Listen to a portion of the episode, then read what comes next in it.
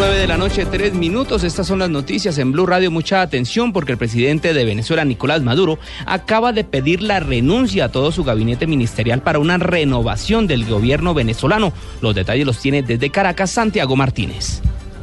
Así es, Miguel. Buenas noches. 9.33 minutos de la noche. Esta el jefe de Estado, Nicolás Maduro, desarrolla su programa habitual de todos los días martes desde el cuartel de la montaña acá en Caracas. Ha dicho o ha anunciado más bien una reestructuración total de su gabinete. Ha dicho que es necesaria. Agradece de una vez a todos sus ministros. Dice que han hecho un gran esfuerzo en toda esta etapa de tres años, pero que es necesario hacer varios cambios. Y quiero anunciar que producto de todo este proceso de revisión y reimpulso, le he pedido al Consejo de Ministros que pongan su cargo a la orden para hacer un proceso de reestructuración, renovación y reimpulso profundo de todo el gobierno nacional, de todas las áreas de gobierno, de todos los ministerios,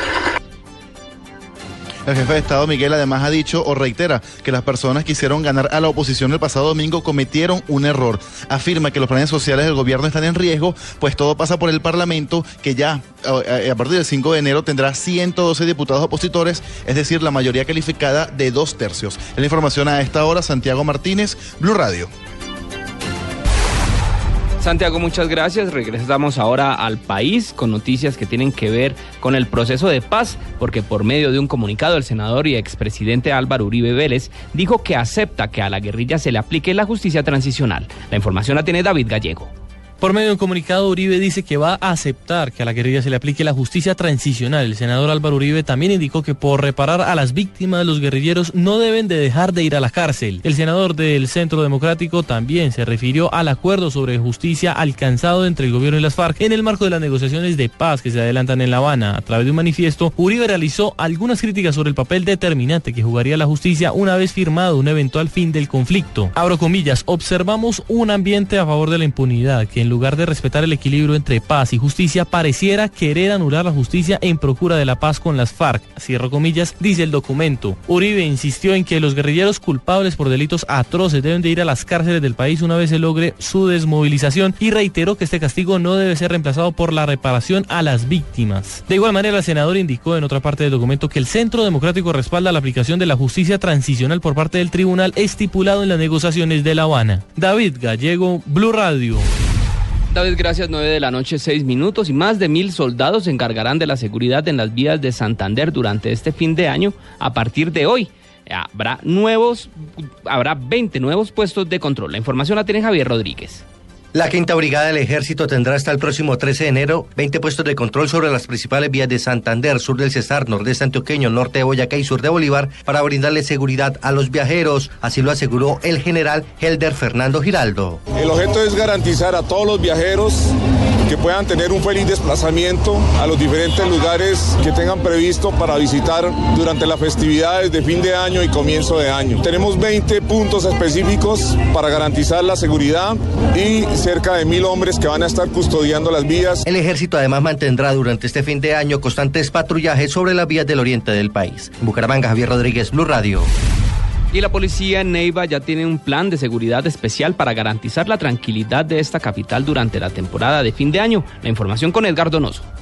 Con cerca de 1.100 hombres, la Policía Metropolitana reforzará la seguridad en Neiva. Gran parte de ellos recorrerán las comunas en bicicletas y caballos en la ciudad. Se premiará a las cuadras que no registren quemados. Coronel Juan Carlos León, comandante de Policía Metropolitana. Con unos 1.100 hombres estamos toda la disponibilidad total de las vigilancias. Primero, el llamado fue a las cuadras para que las decoren, las pongan muy bonitas, eh, especialmente en la parte de belleza ecológica. Y segundo, de que no se presente pólvora en esas cuadras. Eso lo vamos a evaluar y después cuando empiecen las novenas de aguinaldos vamos a ir a varios barrios a llevarles unos premios. La estrategia será reforzada con la prohibición del manejo de pólvora blanca en la ciudad. En Neiva, Edgar Donoso, Blue Radio.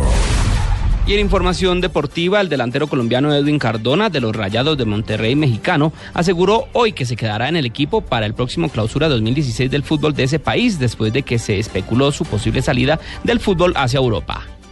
Noticias contra reloj en Blue Radio.